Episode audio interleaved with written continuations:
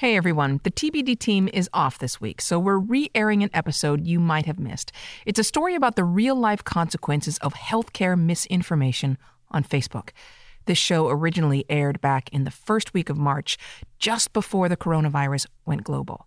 Now, access to accurate healthcare information is more important than ever, and Facebook has enormous power to shape the information we receive, something they seem to have at least acknowledged by beginning to alert users when they've been exposed to misinformation and pointing them to accurate sources.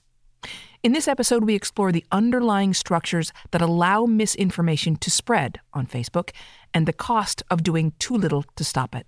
It's one of our favorites. Here's the show. Hey everyone, just a heads up. This episode deals with some heavy topics around childbirth and misinformation. Brandy Zadrozny is a reporter for NBC News. She covers internet culture and writes a lot about online communities. In particular, communities where misinformation about healthcare spreads. Groups for anti vaxxers, groups for people who are really, really afraid of parasites, people looking for a place to share what they've heard and what they're frightened of. We think a lot about misinformation and disinformation in terms of political yeah. thought, right? But when you look at medical misinformation from fake cancer products to, you know, uh, fake autism cures and all of it, those eclipse like fake political news. And when you have the medical model that we have now, where you can hardly get in to see your doctor, many of us aren't insured, things are expensive. The place you're going to turn to is the internet. Many of these people look to private Facebook groups for answers.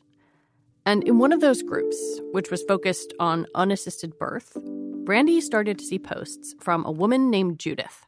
So I met Judith in February of last year. And I met her because I belong to a lot of these sort of strange, fringy groups. Judith was 28 and she grew up on the Pacific coast. Like a lot of the other women in the group, she wanted to give birth without a doctor or a midwife, something that's known as a free birth. How did Judith get interested in a free birth? So Judith, uh, she actually heard about the term. She's sort of a crunchy person, um, a hippie person. And so she heard about the term from a friend who said, you know, I did this decades ago on my own and it was beautiful and lovely. And she said, wow, that's amazing. And then she Googled unassisted birth, birth alone. Eventually, her search led her to a group called the Free Birth Society which is a business. They have a blog, they have online courses. So she found them, bought their course, watched their online videos, and more than anything, listened to their podcast, which they have some 70 episodes now. Welcome to the Free Birth Podcast, a supportive space for people who are learning, exploring, and celebrating their autonomous choices in childbirth. And they're just each podcast is an interview with a woman who tells her story of free birth. And Judith's favorite was this woman who gave birth in a yurt.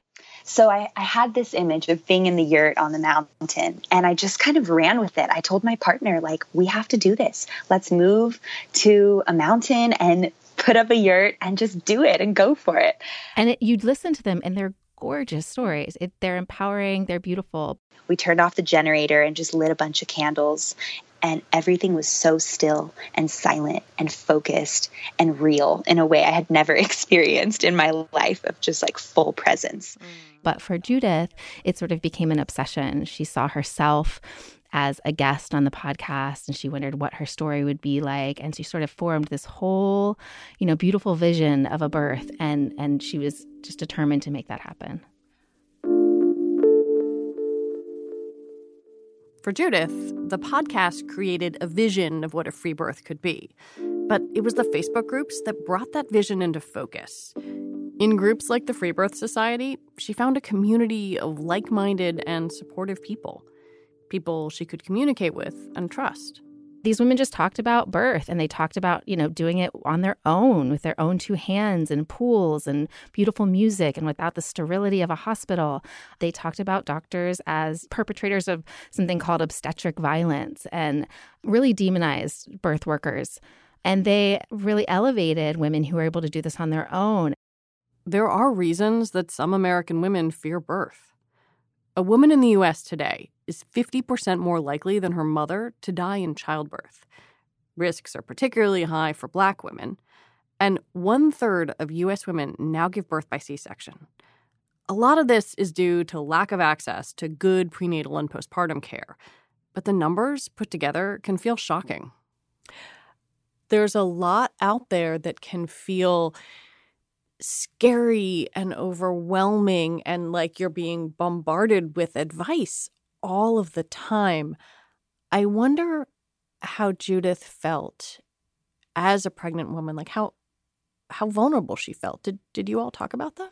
Yeah, I'm we um interviewing Judith was one of the most intense experiences of my life. I am a mother of 3. We, you know, we spent days climbing mountains together just talking about all of these things. Um so I I know that she felt incredibly vulnerable and she loved her baby very very much and wanted the very very best for the baby. She had read you know all of these studies like printed them out and she was so anxious and she thought by doing her homework and by visualizing the best possible outcomes and not letting negative voices come in that she could protect herself from c-sections and other unfavorable outcomes for herself and her baby.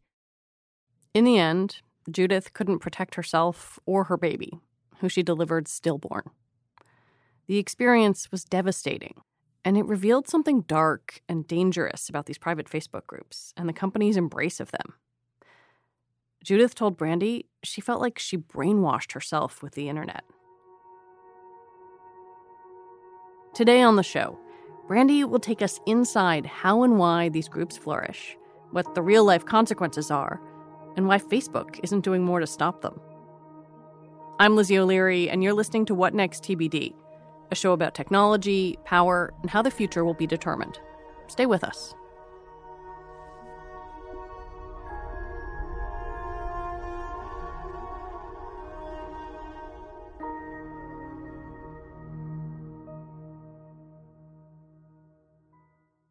This episode is brought to you by Discover.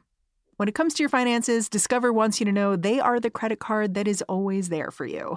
With 24 7 US based live customer service, everyone has the option to talk to a real person anytime, day or night. Yep, that means no more waiting for quote normal business hours just to get a hold of someone. We are talking real service from real people whenever you need it. Get the customer service you deserve with Discover. Limitations apply. See terms at discover.com/slash credit card. In all honesty, Brandy's story about Judith was hard for me to read. I'm pregnant myself right now, and I know how anxious it can make you, and how it can lead you to look in all sorts of places for advice and support. For Judith, that support started with the Free Birth Society. But when that group shut down during her pregnancy, other private groups were there to replace it. I'm really interested in the way people interacted in some of these online communities that Judith visited, that you have lurked in. Like, what are they saying to each other? Let's say you're 30 weeks pregnant. What are what are other members telling you? Well, primarily it's a group of support. So almost always they're saying whatever you're doing is the right thing to do. So it's because often these women are, are faced in the outside world with people doubting what they're doing or not knowing, or preemptively, doctor would never agree to that. So you know that they disagree with what you believe in. So you go to this group for support. And they're primarily saying, you can do this, you've got this, trust your body, um, you know, home remedies, stuff like that. And is there a sense that you're not supposed to talk about medicalized birth? So each group has their own rules and their own admission practices. So the most extreme groups don't allow any sort of medical talk. So if you tell someone that says, I'm 44 weeks pregnant, I'm thinking of inducing, what should I do? If you tell that person, yeah, induction seems like a good idea, you're banned. Your comment is erased and you're banned from the group. And some even have before you enter, there's sort of a, a, admission gate, and it has to. You have to say, "Do you believe in a free birth? Do you think you know doctors are perpetrators of obstetric violence? Do you promise not to say anything about medical advice and not to give any medical advice? Do you agree to not ever suggest a doula? Like all of these, you know, gatekeeping questions. And then if you say, you know, yes, yes, yes, yes, yes, then you can enter. Judith went into labor at almost 45 weeks. And for people who aren't familiar with the week terminology, 40 is considered generally a full term pregnancy. A lot of providers won't let you go past 42 weeks. Mm-hmm. So Judith goes into labor at almost 45 weeks. What did she do? It should be said that right before she went into labor, she had scheduled an induction. She felt like this was getting out of control and she needed to do it. But when labor did start, her water broke on its own and she was elated. Um, she immediately started doing all the things that she had planned to do. She started the music, they filled the pool, she danced and laughed and walked and sang and um, moved and felt like it was all happening for her. And she was she was just really excited and so happy. And she, uh, the first thing she did was she checked in with her Facebook group to let her know that it was time for her story to begin. Uh, everyone was very excited. Comments started filling up. You've got this. You know, we're so proud of you. Can't wait to see your baby Earthside. I, um, everything was just so good. And you've seen these posts, you know, a million times in these groups. And then, um, it's just silent.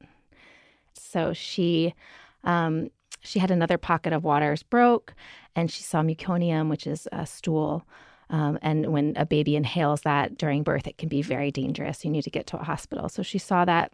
So she went um, in the back seat of her car. Her husband drove her to the hospital, and you know they put a band around her belly, and uh, they quickly could discern that there was no heartbeat. Um, the first thing she does is she signs back onto her Facebook group, and wants to update people because she knows that they'll be watching because again that's what you do. Yeah. You wait for an update and she said you know i i have an update. It's very sad. My baby has died. Was she angry with her facebook group? Not at first. She's really smart. She's very empathetic. She's sensitive. She's she's a good person and i i don't think anybody wants to admit that they did something that they think is stupid or that they were taken advantage of it in any way. And and she is she still does think that there are good things to be had from Facebook groups where women congregate around a certain idea like like free birth or home birth. But she does recognize the fact that it's the extremeness of the groups that she was pushed into that those are the problem. So she's not angry, but she does feel taken advantage of by a, a platform that sort of nudged her into these spaces. I want to dig into that a little bit this idea that she was taken advantage of and, and steered. Does she think that Facebook played an active role in doing that? Yes. Yeah. She um she recognizes the fact that the the dings of comments were exciting to her, like Pavlovian. Yeah. It, it really was something that she would get excited about, it would remind her to check into her groups. It would say, Oh, there's a new comment up. Ding, come, come back in. And it would recommend even more extreme groups from her in the right rail. So it was like, Oh, you like birth unassisted? Try free birth and click, and she would join. And it's so easy to sort of get into these increasingly narrow echo chambers. And so that's what it did for her. And I think that that is the point where if Facebook's model is to make sure that we're on its platform all the time, then I think that therein lies some responsibility for the groups that it's promoting. Do you have a sense of how many groups there are like this out there? There are tens of millions of Facebook groups.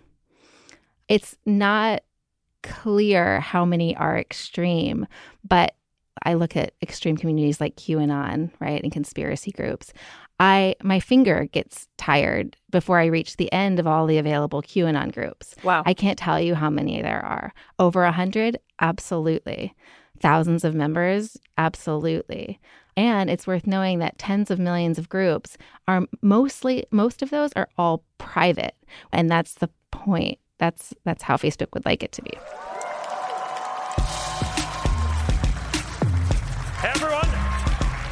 Welcome to F8. Today- Last year, Mark Zuckerberg took the stage at Facebook's F8 conference to announce a change in strategy that had been years in the making. Two years earlier, he'd announced that the social network would focus on expanding the role of groups.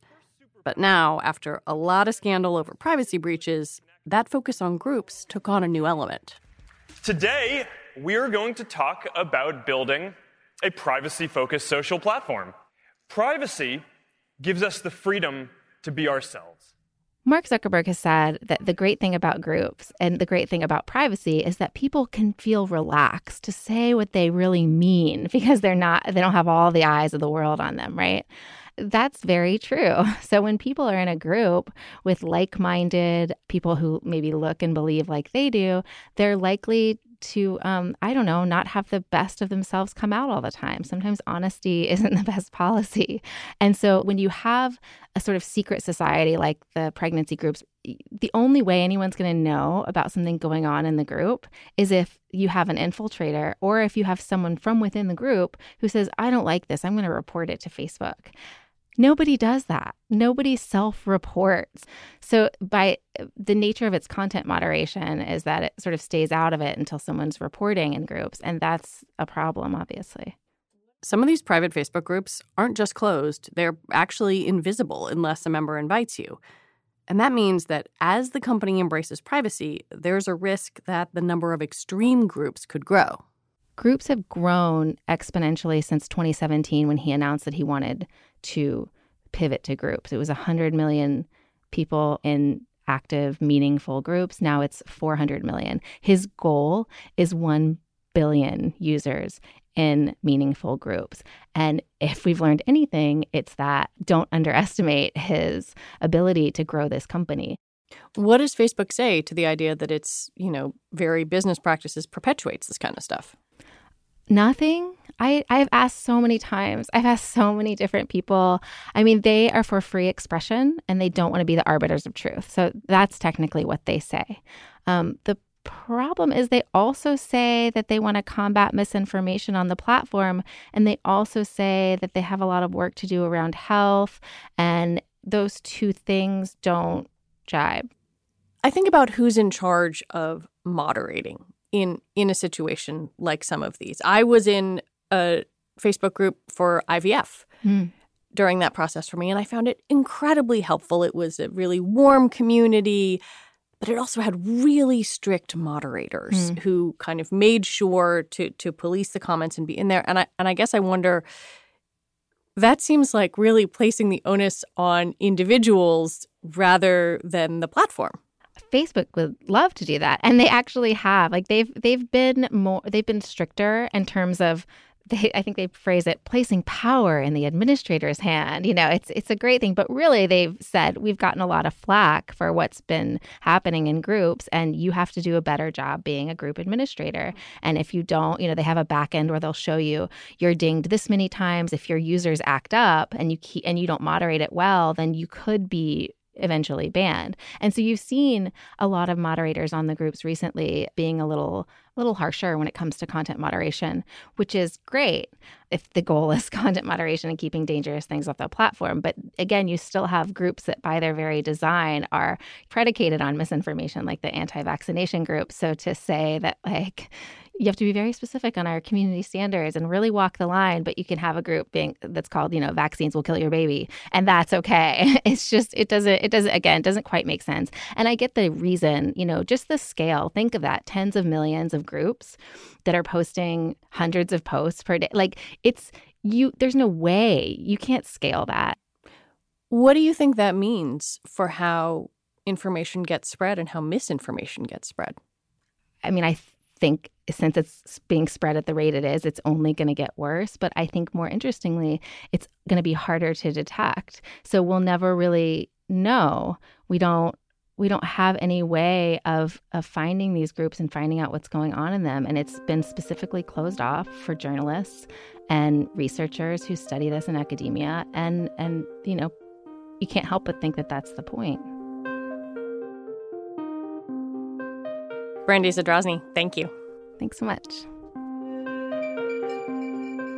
Brandy Zadrozny is a reporter with NBC News. You can read her full piece about Judith on NBCNews.com.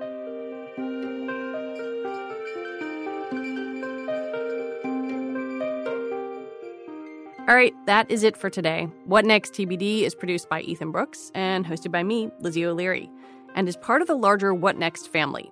TBD is also part of Future Tense, a partnership of Slate, Arizona State University, and New America. This year, Future Tense is collaborating with the Tech, Law, and Security program at American University Washington College of Law on the Free Speech Project, an editorial and event series. The series will examine the ways technology is influencing how we think about speech. Mary will be back on Monday. Thanks for listening. Talk to y'all next week.